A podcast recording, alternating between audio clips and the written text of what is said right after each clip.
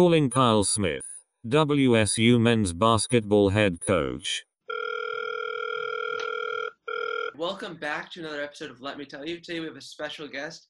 We have Kyle Smith, your Cougar men's basketball head coach and the man who helped take down the Huskies this year. Thanks for coming on, Kyle. Uh, no Kyle problem. Smith. Thanks for having me. Why don't you give us a 30 second elevator pitch about how you ended up at Washington State? Kind of random. I, I didn't see Didn't foresee that being an opportunity. We were having a good season at USF. I think they made a coaching change, and someone reached out to me. There was some interest, and it went pretty quick for my family. For those that don't know, my wife's from Lake Chelan, Washington. She grew up in Manson, and living in the city, San Francisco for three years, and New York City prior to that for nine years. We did some pretty hard urban living. We have three young kids, so it was kind of a match made in heaven from my point of view. And I was just happy that Pat Chun and Kirk Schulz kind of felt the same way. So just you never know when opportunity is going to pre- present itself, and thus far it's been a really, really great opportunity for me and my family. That's great. So just right time, right place, right time. Yeah, I mean, I, it's one of those things too. Is you know, I I thought I was really Uh, my aspirations were to become a high school coach and a teacher. so Huh. I kind of already ki- outkicked my coverage, I guess, and maybe someday I'll get to being that high school teacher and coach. But I was, you know, I've always wherever I've been, and I think you have to go with the mindset that you got to grow where you're planted. That was hard. You know, like going to New York City, that was a challenge. Like you know, just crossing the country, but you're not going to be very successful if you don't see yourself in the future there. Same with USF. I was very, were doing pretty well, very well actually, and could see myself staying there. And I had a lot of people that really cared about the program, and like Jim Brovelli, who was a former coach. And I said, I always said, I someday I hope to, I can grow up to be him and USF doing the radio. But it worked out. This opportunity came along, and really, like I said, for my wife, and she's she's taken, she's lived in New York. she's a country girl, and to be able, you know, just like said that that be, being able to happen uh, was was awesome, pretty special. So And be able to, Pullman was an. What's that? so Pullman was an easier sell than most people would think. Yeah, that's what I'm saying. Like I think part of their the in the search they're looking for someone you know that would kind of commit to Pullman, and you know, and I, I understand the shortcomings or perceived shortcomings of people because we're remote.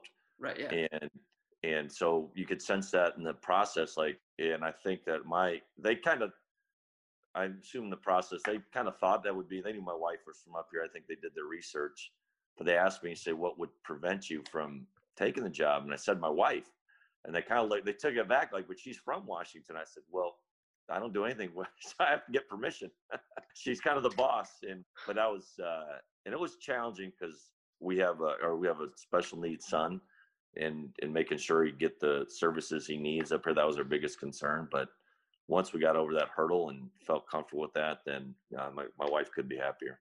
That's great. I know all Coug fans are happy you're here, so that's great. I'm happy to be here. So obviously this season is going to be challenging, whether it's playing in an, op- an empty gym or just Yeah. jumping right into conference play. How has COVID impacted your preparation for this season?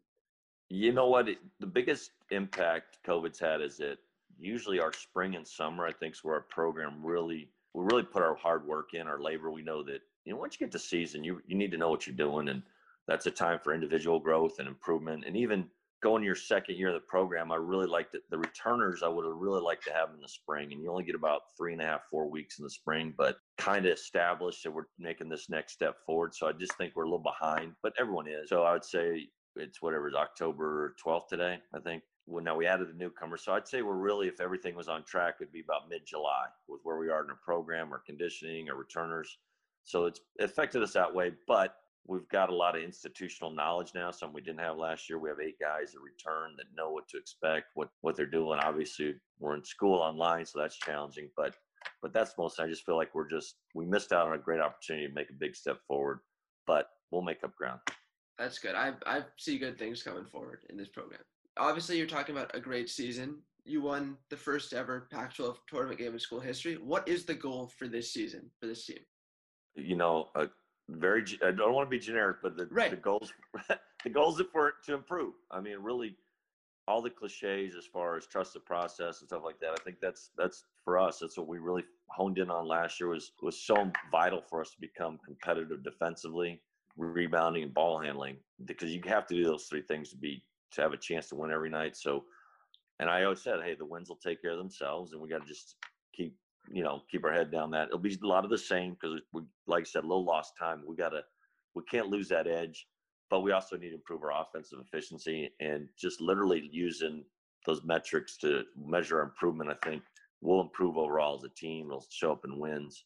Hopefully, that's the goal. We have a lot of newcomers, but not as many as last year. Everyone's a newcomer, and eventually, I aspire for this program to be, you know, top 50 program every year. And if you're in that range, you're fighting for postseason berth, NCAA berths, which which is the goal. We're we're Power Five or A five conference, whatever term you want to use, and to get this program going that direction when you do that. But to get to be top 50, you need to be top 100. I think we are 115 in the net last year. So hopefully, you know, keep keep it that 115 to 50 is a harder jump than 205 to 115, but that's a very attainable goal if we do things well, well and want to keep improving. Right. And you were talking about analytics and and all and doing research for this interview.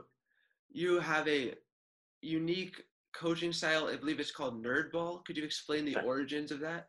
It's a little bit of a brand, I guess. It, it's funny that the origins really go way back. It goes back to my high school coach, Rick Shirley, who was kind of a caveman of analytics. He didn't know it. Or, you know, we'd, you know, manually stat things that didn't show up on a box score, deflections, tips, rebounding stats, things that you wouldn't even think of.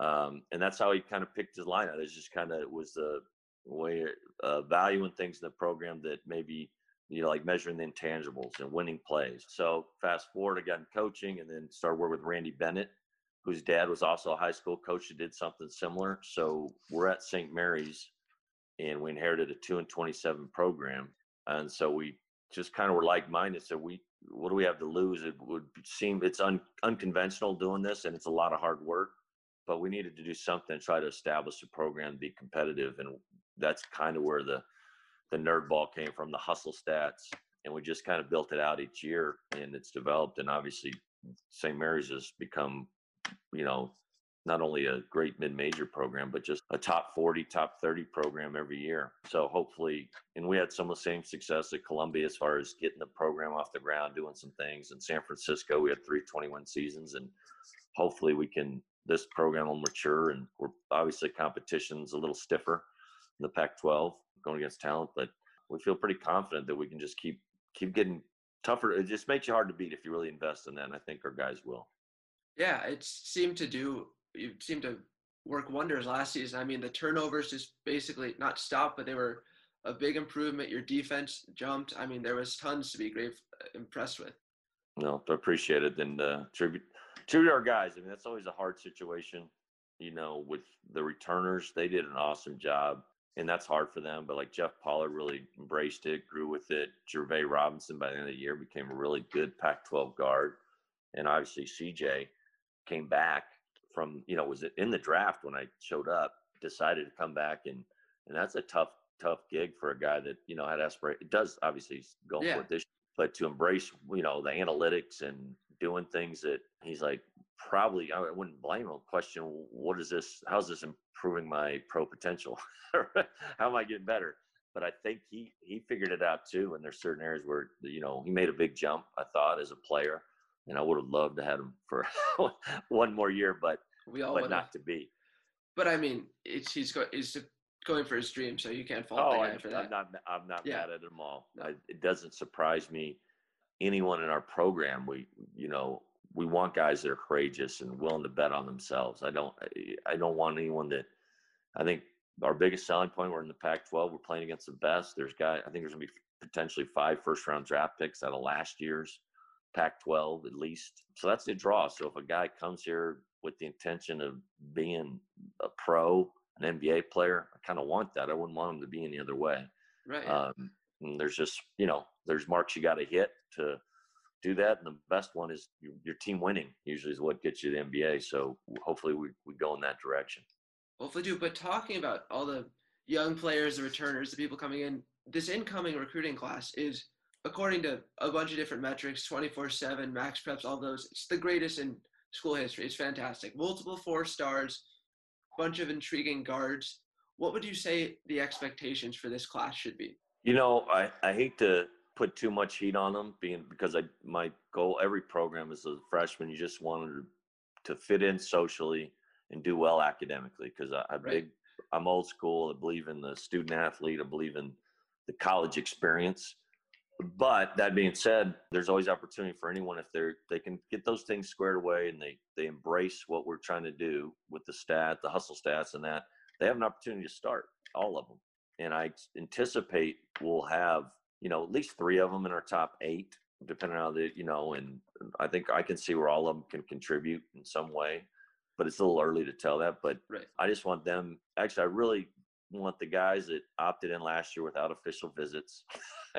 you know, the Vovas, the Noahs, the Rap, Rodman, those guys. Hey, man, they, they they said, hey, they took a chance on us, and I want them to make sure that they're. It was important for us to get guys that would re, we could retain and stay in the program, and they did that. And Isaac, don't exclude him. And hopefully, they can carry the mantle, and these young guys can learn by their their model of behavior, and then we'll have something. These freshmen, sophomores, ten of them, I think. Hopefully, they can grow into what you need here at Washington State as a program. You need guys that played together two, three years, and then you have. To, I mean, you look at the history of who's been successful here, whether it's the Bennetts, George Raveling, or Kelvin Sampson. Those are probably the three biggest stretches, and they all share that in common. You have guys, good talent, that played together for a few years. Right. I was also going to say, it seemed like in your rotation last year, you weren't afraid to play freshmen because we saw Noah Williams take a massive role towards the end of the year, and then DJ Rodman played really well for us off the bench. So it just seems like if you put in the effort and you do well, you have you have an equal chance to get in the rotation. Yeah, and and you know what, the guy was probably the language barrier and just can't. It was Vova kind of should have played more. He was really coming on at the end of the year, and it was almost out of necessity because Jeff got hurt and you know had a double double at Arizona State. He played well against Colorado in the Pac-12 win. So I was hoping to get postseason so we could we could uh, get him more confident. And, but nonetheless, I think he's made a jump early in practice. You can tell he's more confident, and hopefully he's you know step in the right direction.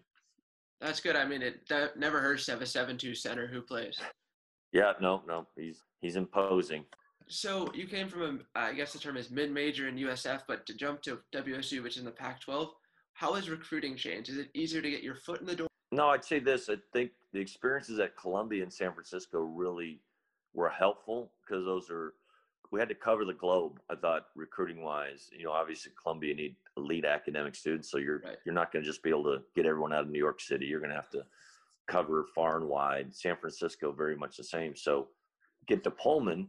We've already had over the last nine years, and I've had a lot of staff stay with me. We've recruited so many areas, and Pullman is obviously remote.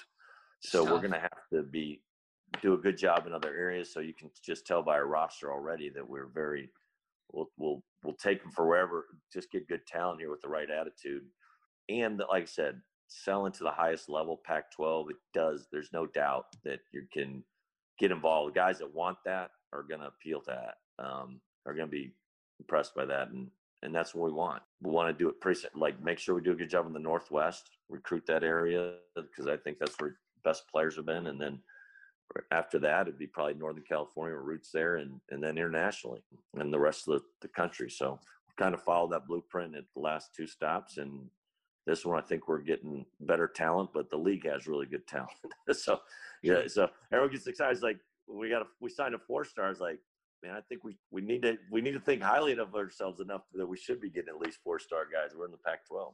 True, that's a good point. So you just brought up recruiting in the Northwest, and you put an emphasis, I would say, it seems, on north on in-state recruiting, and compared to other coaches that might not have been the case. Why would you say in-state is as important? Oh, I think the in-state's pretty obvious. I think it's a state school, and most of the the kids there. I think cultural fit's important, and kids from within the state going to have friends here. They're gonna they grew up watching Pac-12. They grew up watching Washington State, and there's a chance that so the kids have family members, they're Cougs, and there's not a more loyal fan base. So they really get behind whether it was CJ, Noah, Tony, and even Isaac. In those Portland is still Northwest, but it's definitely in-state guys. And the, the guys usually they want to play in front of their families. They want to be close. They're able to be able to go home.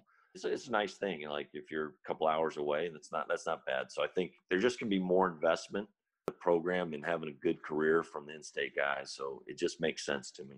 Ah, that, that makes sense to me too as well. So obviously the elephant is the ro- in the room is CJ Elleby is gone. He was a huge part for the last two years. So what are we doing now with filling that gap? Great question. Well, we'll find out. I, I think offensively we'll be a little more. We have to be a little more dynamic and as far as sharing the ball and getting. I mean, so much of it. We we need to. We're a little underhanded offensively, so if, or undermanned. I thought that if CJ went big, we had a chance. CJ and Isaac went big, we are a good chance of winning. And that's not really what you want to be. You don't want to put yourself in that position where you have to get it from a couple guys every night. So we'll have to share the ball more, find a few other wrinkles to do it. But I do think, obviously, Isaac and Tony Miller. You know, I thought we had a nice triangle of guys that would be, help us if we had CJ. So that'd be nice three because Tony was coming on. He was hurt last year, but you just look at his points per minute were pretty impressive. And if he can stay healthy on the floor, he'd do well. But uh, you know, filling that hole from CJ, you know, most likely candidates are, you know, going to be, I would imagine, Andre. He's, I don't know if he's ready defensively, but he's kind of that same, he's six, seven, six, eight, small full combo forward like CJ. So I guess in that, that respect that and TJ Bamba, another freshman that, you know, he can score. He's strong, explosive. And, and then we need Jefferson is another guard quick that can, can hopefully uh, help with his penetrating paint touches and, and take some of the load off Isaac ball handling wise, so Isaac can flourish in uh, some other catch and shoot situations. So it'll be by committee. Those will be some of the newcomers, and then we've like I said, like DJ improved, Noah's improved, even Ryan Rapp. He can help us offensively. He's got to get stronger defensively, but you know it'll it'll be a little piecemeal, but we we got to be that way. We'd be stingy and then share the ball a little more. Plenty of reason to tune in on game one to find out. Yeah, I'll be as interested as you guys. I'm not sure. it, it'll take. I want everyone to be patient because usually you have two scrimmages, you know, in exhibitions, kind of or exhibitions, just to kind of get your. But we're there's not any of that this year. You're going right into games, so and your team's forming and settled, and you got a lot of newcomers. So you never know till lights are on a little bit. Uh, right. But I'd say five. By the time we get through our two Pac-12 early games, I think we'll have a good handle on what to expect the rest of the year but with the young team, there'll be guys that emerge too as they get more comfortable. Obviously, tons to look forward to. But last season, there were massive wins. I mean, you swept the Huskies, which is an amazing feat. I loved it. Fantastic. Made my year. And then you beat the Ducks, who were the eighth ranked team at the time. Did you see a boost from that with in-state recruiting, out-of-state recruiting? Was there an immediate impact that you could see? It's it's hard to measure, but I just know that when we got here, it was concerning just because the program been down a little bit. I'm not exactly a household name in the Pacific Northwest. And certain guys that I thought would be really attracted to this opportunity kind of passed on it for other options. And so I was a little worried. And but I thought the best way to help your recruiting is to establish yourself as having a good program. And that was being competitive and having those kinds of wins in the Northwest. Certainly, they're not, it definitely, you know, piqued some guys' interest and perked them up a little bit to take us a little more seriously that we're serious about having a good basketball program and, and doing it while investing in guys from the area. I mean, I think it's important, like I said, if it's not the Northwest, have guys that grew up in the Pac-12. And uh, I just think as you're, you're very impressionable and you're, say you're 10, 11, 12 years old, you're flipping on the TV, you're watching CJ Elleby win at UW, and it, it, that mean you know no that means something to those guys. If you're watching, like oh, I like the way they play, so that and even if you're 16, 17, I think it makes that impression. But you want to make those kind of positive impressions. People will be to get them excited, and especially like I said, if you got a family member that's a Coug, they're they're all in. Right. Yeah. No, that's true. It wasn't um. I might be mistaken. Wasn't didn't Noah's Noah Williams' father play here? No, that was a Noah's a guy that we recruited at San Francisco. His family is originally from the Bay Area. The dad was in uh, I think believe oh, yeah Bishop O'Dowd, Oakland oh, guy. Oh, okay, yep, know that. Who actually started off at University of San Francisco. So, you know, Noah's at O'Dea, so that made a lot of sense. But you know, he uh, he ended up committing to Buffalo originally, which really good program. And then when their coach left and I got the job, it made a lot of sense for us to be really interested. And you never know how a kid's going to be following his dad's footsteps. It was us or Kansas State, and I think Noah wanted to stay home, and he did that. And and and it's tricky because Guy was a really, really good player. He's draft pick and that, but Noah's his own man. He's kind of, I think he established himself what, you know, what he's about as a player as far as just his competitive spirit. And, and then, uh, like I said, proud Coug. And that, that again, there's going to be investment. You know, your dad, he's from O'Dea, he's from Seattle, he's won state championships. Those things, those things matter to our program. Right. You want to continue the legacy. Yes, absolutely. All right. So I do a speed round. They're just rapid fire Oh, questions. For, yeah. They're very, they're super hard, very difficult. Just be prepared. Okay. Ferdinand's ice cream or Cougar Gold? Ferdinand's ice cream. Okay. What, what do you got? What flavor? Uh, Cougar tracks. Cougar Tracks? Okay. That's a good one. Yeah. Favorite Oh, place to eat in Pullman? Black Cypress. Black Cypress. Okay. Still have not gone, but I have to go. Everyone's. Oh, you know they haven't. I think they're just doing takeout right now, so it's kind of kind of tough. Um, you know, let, let me throw my, you know, big fan of Zoe's. Mike take care of us too. Zoe's, you go breakfast, lunch, dinner, barbecue. It's all there. It's good, good too. Zoe's is very good. I, I agree with that one. All right. So, what was your initial reaction to Pullman when you stepped off the plane? It was. A, I got a funny story. I hope it's not too long, but and I've been to. Pullman before, and was actually Ken Bone and Tony Bennett offered me a job here, but I didn't see it till living in the Bay Area. It's like I'm just knew I'd be on the road a lot as an assistant. That's gonna be tough. But I was bringing my staff up. They flew us up, and I was explaining to my staff that USF, and I said, "Hey, when we it was spring and it was wet, and I said when we come out of the clouds, you're gonna think you're landing on Mars." and they looked at me, "Oh, you're kidding!" I said, "So we came out of the clouds. It's just like the red mud, like the the the, the fields are this. They're just dirt, and I, and you can't really see any town or anything." I said, "I wasn't lying." So we landed at the little executive airport, and I said, "Hey, now you know they said there's going to be some media meeting us there. You know, so no, you know, it should be you know not too big a deal, but a bit." So we get off the plane. There's no one there. it's like, oops, my bad. And then we go in the little and I'm not making this up. We go in the little terminal, and there's a guy sitting there with a camouflage John Deere hat and wearing the paper. And I said, "We're in Pullman." That's, that's so accurate to Pullman. that was great. And then so then, then Pat showed up with his F one fifty, and I said, "There was a little, little few snowflakes." So I, I knew what we were getting into. My staff was like, "You know, it's, we're not in the city anymore." But Nope, uh, luck, that's for luckily sure. we got Derek. Derek stayed the course. His response was, "Man, I, I live in Romania. At least they, they speak English here. It's not bad. He's good." But the small town was. I didn't know. I never lived in a college town, but couldn't be more pleased. And for my family, just and it's just a great energy. People are so. It's just fun place. Or, Like I It's- said, friendliest place on earth. Yeah, it's all Cougs all day. All right, those are all my questions. Thanks for coming on, man. All right, Walker. Appreciate it.